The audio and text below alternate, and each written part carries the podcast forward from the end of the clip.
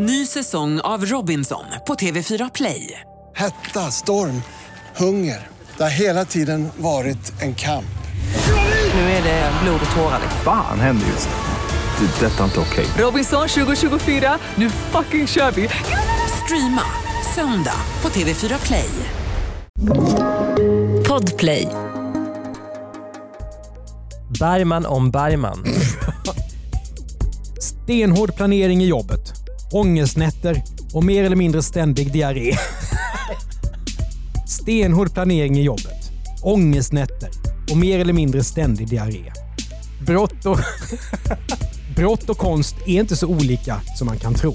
I alla fall inte när det gäller Ingmar Bergman. Han är inte bara vår mest världsberömda filmare och teaterman, utan också en misslyckad våldsbrottsling. Välkommen till ännu en akt i det kammardrama som heter Misslyckade brott. I Podplays studio sitter demonen Andreas Utterström och figuranten Mattias Bergman.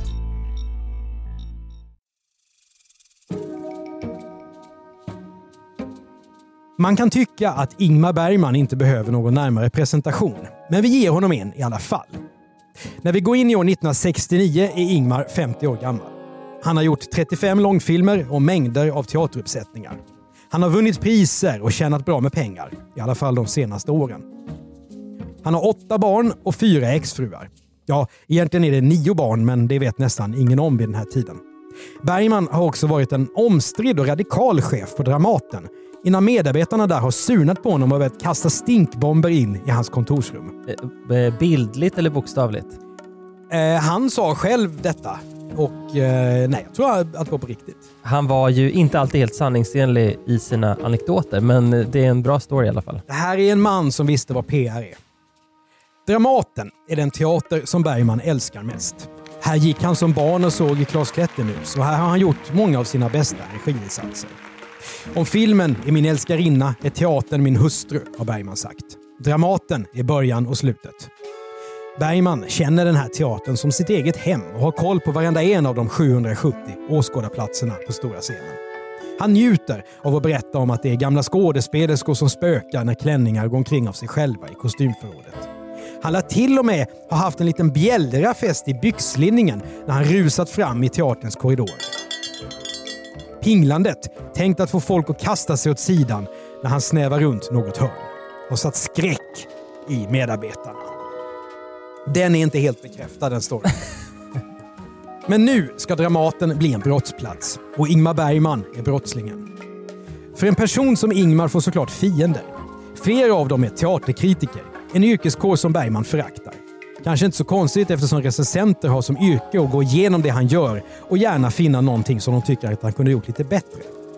Genom åren har Bergman utsett många kritiker till dödsfiender. Och 1969 tycker han förbenat illa om en man som heter Bengt Jansson. Kände du till Bengt Jansson innan vi hade börjat med det här? Ja, men bara på grund av det vi snart ska berätta om. I övrigt inte. Bengt Jansson är född i arbetarklassen men har kunnat gå på universitet och blivit intellektuell. När DNs teaterkritiker går till pension så måste chefredaktören Olof Lagerkrantz hitta en ny. Olof Lagerkrantz är ju för övrigt en av Bergmans absoluta dödsfiender. På grund av? Olof Lagerkrantz skrev en gång tidigt i Bergmans karriär så skrev han om en film att han ville spy när han såg den. Ja, och det glömde Bergman aldrig. Gud nej! Aldrig. Alla tackar nej. Men Jansson ställer upp. Och han blir ökänd bland alla skådespelare och regissörer för sin skarpa penna och sina hårda omdömen. När den långa glasögonprydde Jansson sitter i salongen, då blir det syra i spalterna dagen efter. Det vet alla. Och Andreas, jag har några exempel här på hur Bengt Jansson kan skriva. Och det här att han är hård, det känns nästan som en underdrift. Så här skriver Jansson. Det torde vara svårt att finna en mer omdömeslös och tarvlig pjäs. För min del förstår jag inte hur teaterchefen kan ha det moraliska ansvaret att spela pjäsen. Ska vi säga om vad han skriver det här om? Ja, vad skriver han om? Det här handlar då om pjäsen En dag med ägget Joe av Peter Nichols på Uppsala Stadsteater. Han kan också skriva: den här föreställningen skulle inte ha släppts fram alls. Det är konstnärligt hyckleri att visa den för betalande publik och påstå att det skulle vara fråga om angelägen teater. Då har vi på Dramaten i Don Carlos av Schiller. Det är hårda ord. Inte superstilistiskt. Nej, men rakt. Ja, lite mer vad man kanske hade trott att det skulle stå i Expressen eller Aftonbladet. Ja. Mm. Uppriktigt sagt borde inte Rydeberg, alltså Jehoi Rydeberg, skådespelaren, lämna Dramaten för en tid. Ny miljö är enda möjligheten till förnyelse för honom, skriver Jansson om en av Sveriges absolut mest kända skådespelare 1968. Ups. Och den här sista, den får särskilt många gå igång. Och Jansson han verkar nästan ha lite Tourettes. Inte ens när han är riktigt glad och har gillat själva pjäsen så kan han vara liksom bjussig. För då kan det stå: till och med Hans Stråt var bra. Du har ju själv skrivit filmrecensioner och så. Mm. Hur skulle du skriva på det här sättet? Ja, men jag har skrivit värre saker än det här.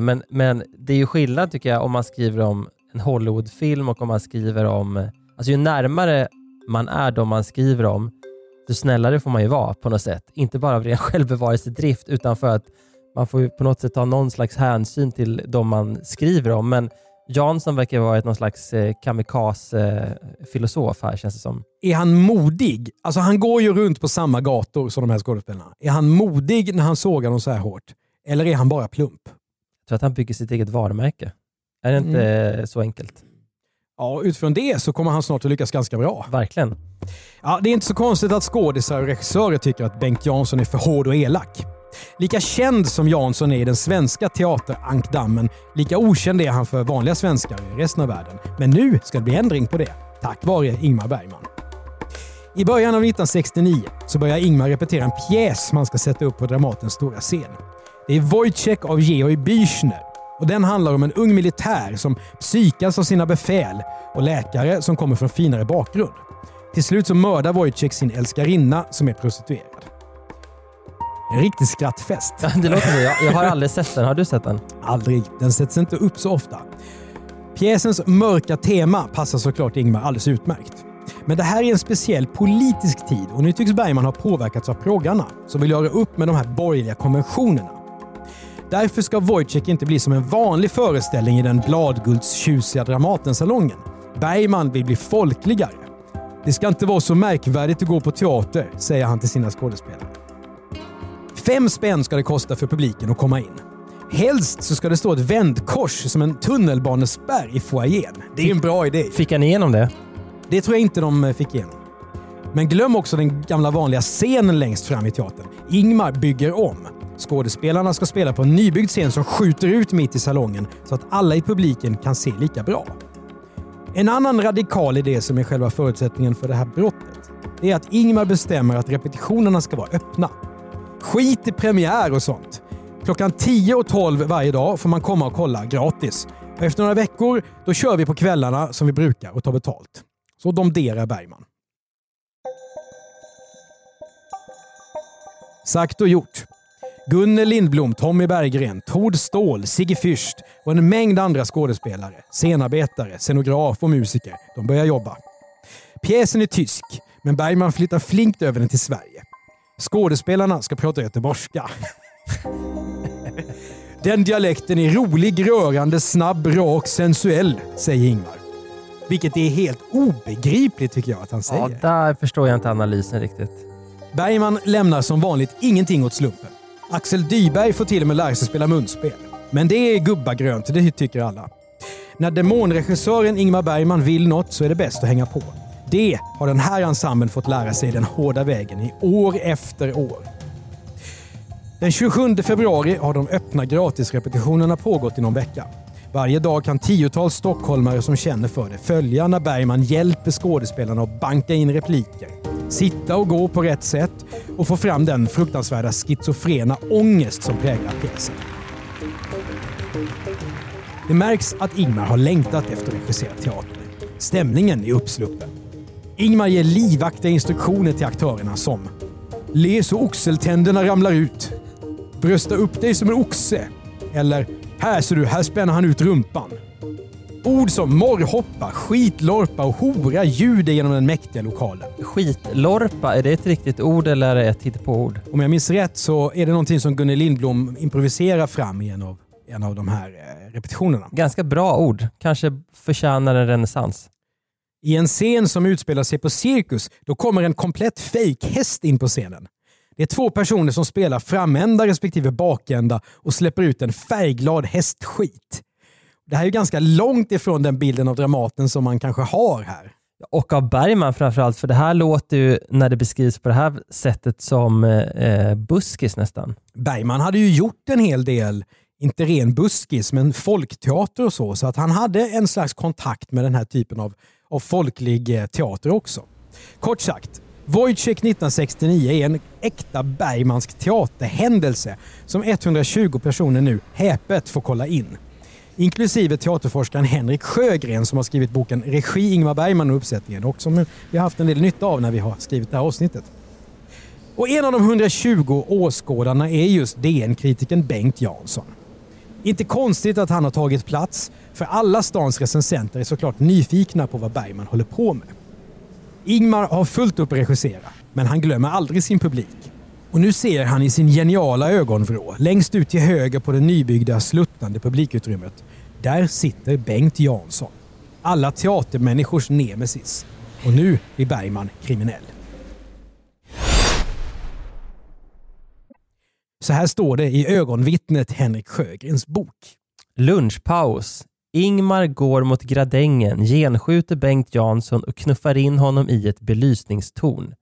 Vidare förekommer ej, men intermezzot blir föremål för ett kolossalt eftersnack, såväl inom som utanför teatern.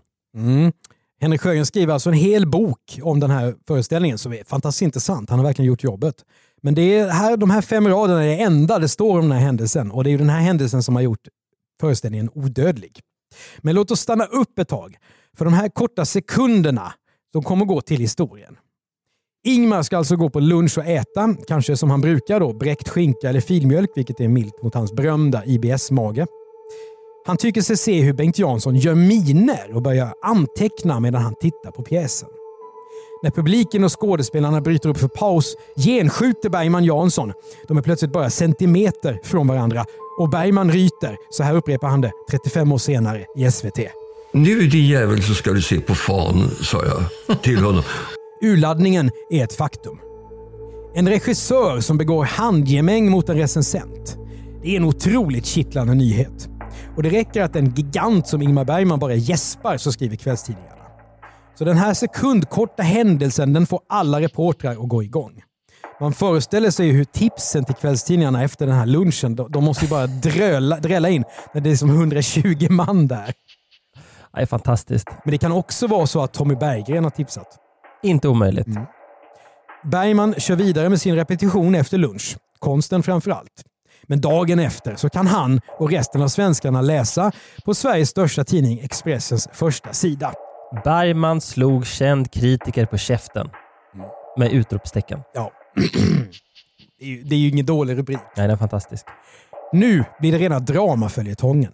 Inte minst som både Ingmar och Bengt inte har det minsta emot att prata med reportrar. Ingmar bjuder in Expressen till sitt kök. Med en limpmacka med honung i handen berättar han mycket öppet om vad som hänt. I bakgrunden syns en gammal elspis och en halvdrucken flaska julmust. Han är okunnig och perfid, säger Bergman om Jansson. Vad betyder perfid? Ja, det är väl att han är listig eller knipslug eller suspekt lite sådär i allmänhet. Men han säger också andra intressanta saker i den här texten då. Till exempel, när jag avreagerat mig på honom såg jag att han tyckte om det. Han såg nöjd ut och då var det ju inte lika roligt längre. Jag får hitta på något annat till nästa gång. Så där ska det ju egentligen inte gå till. Jag är emot våld. Detta var undantaget som bekräftar regeln. Det är lite sadomasochistiskt tänkande där med att han tycker om och får stryk. Väldigt märkligt. Jag förstår inte riktigt hur Bergman på så kort tid kan se det, men det är en person som, han är ju en dröm att intervjua den här karln. Och vad som är intressant är att man tänker på Bergman så som jag minns honom, då var han ju liksom gammal när jag började begripa vem han var. Då gav han ju väldigt få intervjuer. Det var ju ibland någon SVT-journalist fick träffa honom på Fårö och sådär. Men vid den här tiden så var han ju oerhört medial. Och som du sa, ett PR-geni som verkligen visste hur man ska bygga sitt eget varumärke. Ja, verkligen. Han ger ju precis allting som behövs. Till skillnad från många andra kriminella så erkänner Ingmar oförblommerat. Han berättar också för murvlarna att han faktiskt tänkt slå Jansson på käften redan tidigare under ett mingel. Men då stod Jansson och pratade med en annan kritiker och dennes fru. Jag tänkte smälla till honom men ville inte genera paret. Ja, det säger den vänne Bergman. Bengt Jansson då, han är inte heller buskablyg när reportrarna ringer. Sånt här hände väl alla kritiker. För 2 år sedan slog Bo Widberg ner mig på operabaren. Ja, och ja du. Och det kan han mycket väl ha gjort. Ja, verkligen. Bengt Janssons liv och leverne blir nu allmängods för alla som läser tidningar. Är han en lika stor slags kämpe som Bergman? Tommy Engstrand, som sedan passande nog blir sportreporter, intervjuar Jansson i Aftonbladet.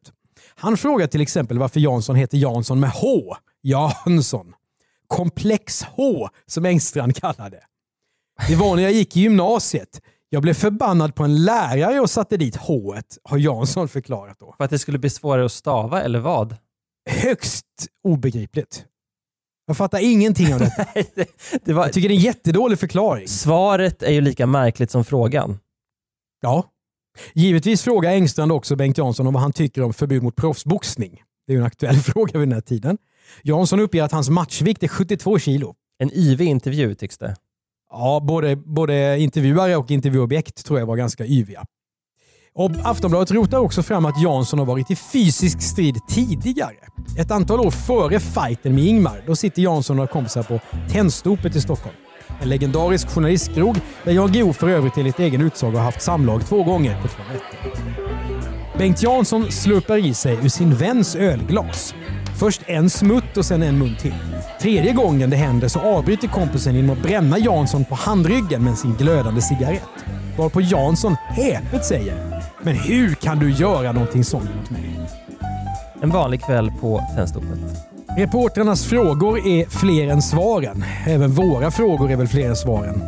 Är Bengt Jansson en grälsjuk provokatör? Det finns ju en del som tyder på det. Någonting säger mig att Jansson inte var helt enkel. Är Ingmar Bergman lika våldsam som hans filmer som Jungfrukällan, Persona eller Vargtimmen? Eller har Bergman, som du sa Andreas, bara en sällsynt bra PR-näsa? Hela Sverige pratar i alla fall om den här kollisionen. Jansson vill inte göra någon stor sak av urladdningen. Han polisanmäler inte Bergman. Men kammaråklagare Dagmar Hörlin går igång. Och nu är det inte bara Jansson och Bergman som står i centrum. De som ska reda ut det här eländet rättsligt, de blir också kändisar i kvällstidningarna. Åklagare Hörlin, som också är en ganska känd KD-politiker, hon beskrivs hata sex, till och med inom äktenskapet. Står detta i tidningen? Ja. Alltså? Herregud. Ja. Domaren Bengt Rönnqvist å andra sidan, han beskrivs som en garvad och sympatisk rättsskipare. Texten om honom är alltså typ 4000 tecken. Åh, herregud. Nämndemännen som ska sitta med, de låter tidningarna bli att recensera. De vet väl inte hur de är, men nämndemännen får nöja sig med att ståta med namn och bild. Den som får stå ut med flest frågor om det här mycket, mycket lilla brottet, det är förste polisassistenten Sten Hedbom. Han leder utredningen, som väl sanningen att säga inte är särskilt stor. Någon teknisk bevisning finns inte. Och ta DNA på Ingmar och Bengt Janssons kavaj är ju omöjligt 1969. Först går Hedbom till Dramaten och besiktigar brottsplatsen. Sen görs en noggrann skiss över hur Bergman och Jansson har mötts och hur de har rykt ihop, steg för steg. Även Expressen har gjort grafik. Därefter förhör Sten Hedbom såklart Bengt Jansson och en mängd vittnen, till exempel skådespelare och scenpersonal. Och till sist är det dags att höra den misstänkte gärningsmannen. Ingmar sitter på Fårö och klipper sin nya ångestfridiga film som heter En passion. Och han vill inte bli störd. Men han kan ju inte slippa undan när polisen på Östermalm ringer och förhör honom. Jag hyser inget personligt agg, men har känt mig indignerad på egna och de berördas vägnar. Sorry. Men hyser inget personligt agg. Det är väl en sanning med modifikation. Det får man nog ta med en nypa salt. Framförallt när han tidigare i en tidningsintervju har sagt att han haft planer vid annat tillfälle på att slå Bengt Jansson på käften. Han säger också att det är den här texten som vi citerade innan där Jansson sågar just Georg Rydeberg och säger att han borde sluta på Dramaten. Det är den texten som har varit gnistan här. Alltså. Ja, att det är många i Teatersverige som har flippat ur på just den. Så skriver man inte om Georg Rydeberg. Nej, Bergmans taktik bakom brottet är dock iskall. Han är trött på att Jansson skriver så helakt. Han kommer på att bästa sättet är att slå Jansson på käften. För då måste Janssons chefer på DN förbjuda honom att recensera Bergmans pjäser. Det är en skim det här. Ingmar Bergman är alltså en lika överlagd brottsling som de kalkylerande kidnappare, högplanerande bankrånare och lömska ekobrottslingar som vi tidigare har berättat om i Misslyckade brott. Vi hör mer ur SVT:s dokumentär från 2004. Jag planerade det här att jag skulle slippa Bengt Jansson i fortsättningen. Ah. Bengt Jansson å sin sida, han säger så här. Jag kände ingen smärta, dock slog det lock i ett öra. Det beror på att jag har en gammal skada på trumhinnan. Kanske från kvällar på Tennstopet. Alltså, du känner här vilka machomän vi pratar om. Men vad visar då Sten Hedboms polisutredning egentligen? Jo, tidningarna har haft fel. De har vinklat aningens hårt. Bergman har inte givit Jansson någon uppekutt. Han har knuffat Jansson. Men då har Jansson satt sig ner bland en massa notställ och Ingmar har inte kommit åt honom vidare. Hans planerade brott har misslyckats av Janssons undanmanöver. Som Sten Hedbom säger. Det verkar gå till så att Ingmar Bergman dunkade sina handflator i Bengt Janssons axlar så att Jansson föll. Ungefär som man kan göra när man träffar en gammal kompis. Tror du att något svenskt brott av så liten dignitet har utretts så pass noggrant och fått sån här spridning? Jag tänker nu i mitt huvud om det finns något sånt. Om Göran Perssons snatteri av likörägg som vi berättar om i ett avsnitt av Misslyckade makthavare hade utretts, så hade det kanske kunnat konkurrera med det här. Mm. Men jag kan inte komma på något annat. Inte jag heller. Och detta tack vare kammaråklagare Dagmar Hörlin, hon som hatar sex. Ingmar berättar i förhören hur han tänkt sig att brottshandlingen skulle fullföljas. Han tänkte uppmana Jansson att ta av sig glasögonen så att de med knytnävarna kunde fortsätta göra upp.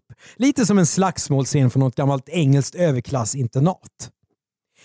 Är en knuff misshandel? Och ska landets mest berömda konstnär nu skaka galler? Det hänger delvis på var brottet egentligen har begåtts någonstans. Om Ingmars knuff skedde vid själva scenen, då är det glasklart. Men om knuffen skedde på en privat plats, till exempel om det här båset med notställen var ett litet kontor, då är det inte säkert att det kan väckas åtal. Varför inte? Nej, för det är tydligen skillnad på allmän plats och om det är ett privat ställe. Vilket, man får inte ihop det här. Man får slåss på jobbet. Nej, jag får inte ihop det här heller. Och det får inte åklagare Hörlin heller. Hon ryter ifrån i Expressen och säger: själva ofredet skedde på offentlig plats, så det så. Åh, herregud. Ja. Kan det ha att göra med att det här är just ofredande och inte misshandel? Möjligen. Någon jurist som har koll på lagstiftningen för ofredande /misshandel 1969 får gärna mejla till misslyckade@bplus.se. Rättssystemet tycker nu att det måste visa att det inte är okej att svinga mot folk bara för att de inte skriver i tidningen som man vill.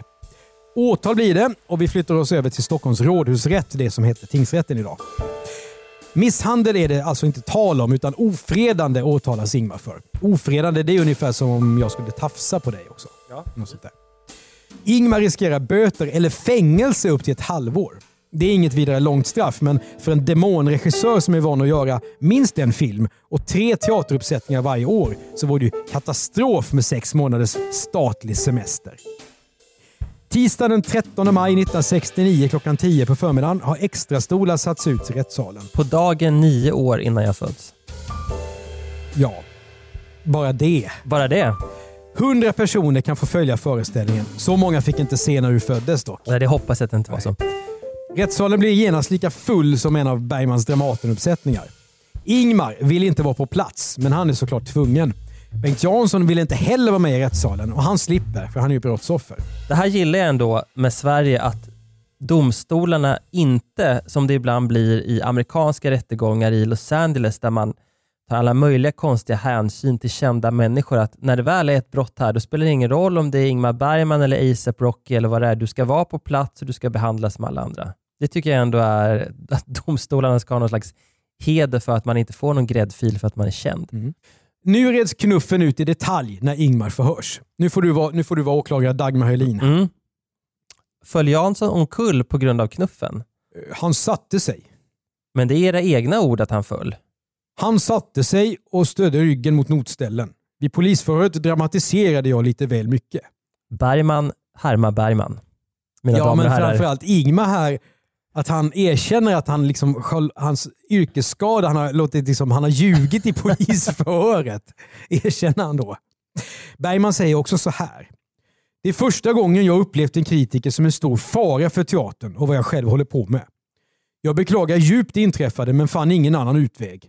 Hur stora böter ni än dömer mig till ångrar inte vad som hände. Det var värt det. Han är bitter helt enkelt. Visar ingen ånger direkt. Nej. Domen är mycket kort, knappt 2 A4-sidor, men sammanfattar det mesta. Hur Bergman länge har avskytt Jansson. Hur han har sagt se på fan. Hur han har fattat tag i Janssons kavajslag. Och hur Jansson har satt sig, citat, fint på baken, slutcitat. Det är också så rolig formulering. Hur sätter man sig ofint på baken? Ja, men man får ändå säga att Bergman, vilken penna han har alltså. För brottet förskyller Bergman böter, skriver domare Rönnqvist lakoniskt i domen. Men hur ska man då göra med dagsböterna? För det här blir en nöt att knäcka. Dagsböter baseras på hur mycket den dömde har inkomst. Det var ju likadant då som nu. Exakt. Praxis vid 1969, det är 1% av årsinkomsten. Men Bergman tjänar pengar som vanliga svenskar bara kan drömma om. 800 000 kronor per år i inkomst, det är nästan 7 miljoner i dagens penningvärde. Bergman skulle alltså ha råd att gå på sin egen föreställning av Wojciech 160 000 gånger. Genom de här tunnelbanespärrarna. Ja, om de fram och tillbaka 160 000 gånger. Mm. Ja, visst tror jag. Betyder drömlönen att Bergman ska betala lika mycket för knuffen som en vanlig arbetare då tjänar på ett helt år? Nej. För i dagsböter så finns det ett tak. Domare Rönnqvist och nämndemännen bestämmer att Ingmar ska bli av med 5 000 kronor i böter för det här debaclet. Det är alltså 1 spänn liten kostar mjölken. Så det är 5000 liter mjölk. Det är en liten summa för Ingmar som han dock aldrig glömmer utan ofta berättar om intervjuer fram till sin död som sker 38 år senare. Rättssalen bryter upp och Ingmar och Bengt kan gå tillbaka till sina jobb. Ingmar fortsätter att drämma till från scenen och klipprummet och Bengt sluggar i sina recensioner. Wojciech blir såklart en utsåld skandaluppsättning. Till och med Olof Palme ses i publiken. Bergman är långsint men han har dåligt minne. Därför har han också en svart liten bok där han skriver listor över sina fiender. Där ristar han in Bengt Janssons namn för evig tid. Idag är Ingmar Bergman en odödlig konstnär och Bengt Jansson en bortglömd kritiker. Men ändå missar Bergman inte en enda chans att vrida om kniven på Jansson trots att man skulle kunna tycka att han borde vara en lite större människa än så. När han skriver sin rosade självbiografi Latana Magica 1987, då låter det så här. Innan jag hunnit slå till satte han sig på golvet bland ett antal notställ. Jag fick böta 5 000 kronor men ansåg att det var värt pengarna eftersom tidningen rimligtvis aldrig mer skulle låta honom recensera mina iscensättningar. Jag hade naturligtvis fel. Han var borta några år men nu är han tillbaka och sprider en sinande galla över min ålders ansträngningar. Därefter skriver Bergman om hur Bengt Jansson långt senare 1969 ska recensera en pjäs i München. Då Bergman ser honom som citat starkt berusad, iklädd tunnvit t-shirt och ett par allt för trånga sammetsbyxor i München. Där går en dödsfiende. Han bör förintas. Nu förintar han visserligen sig själv genom sitt allt uslade skrivande. Men jag ska dansa på hans... Det här är ju så jävla småsint. Jag ska dansa på hans grav och önska honom många evigheter i helvetet där han får sitta och läsa sina egna recensioner. Bergman avled 2007 och då hade han i alla fall slagits färdigt på Dramaten. Men Andreas, var 1969 sista gången som det var sånt här handgemäng på den scenen? Verkligen inte. 2004 så ställde Johan Rabaeus upp på intervjuer och sa att han hade blivit slagen på käften av Thomas Pontén. Och sen har vi förstås den gången Thomas Hansson också var på bild i tidningarna med ett blått öga efter att ha, ska vi säga, hamnat i någon slags dispyt med Örjan Ramberg. Så att det här är en tradition som har fortsatt långt efter att Bergman försvann. Däremot var nog Bengt Jansson den förhoppningsvis sista kritiken som fick spö på stora scen. Du har hört ännu ett konstnärligt avsnitt av Misslyckade brott av Andreas Utterström och Mattias Bergman. Exekutivproducent Jonas Lindskog. Du kan också höra våra poddar Jag var där, Misslyckade affärer och Misslyckade makthavare. Vi kallar oss också för Commercial Content och är en specialistbyrå för innehåll. Då gör vi podden världens bästa innehåll. Betygsätt och prenumerera gärna på podden. så är det fler som hittar till den. Och tipsa oss om fler fall på Dramaten eller inte till misslyckade@bplus.se.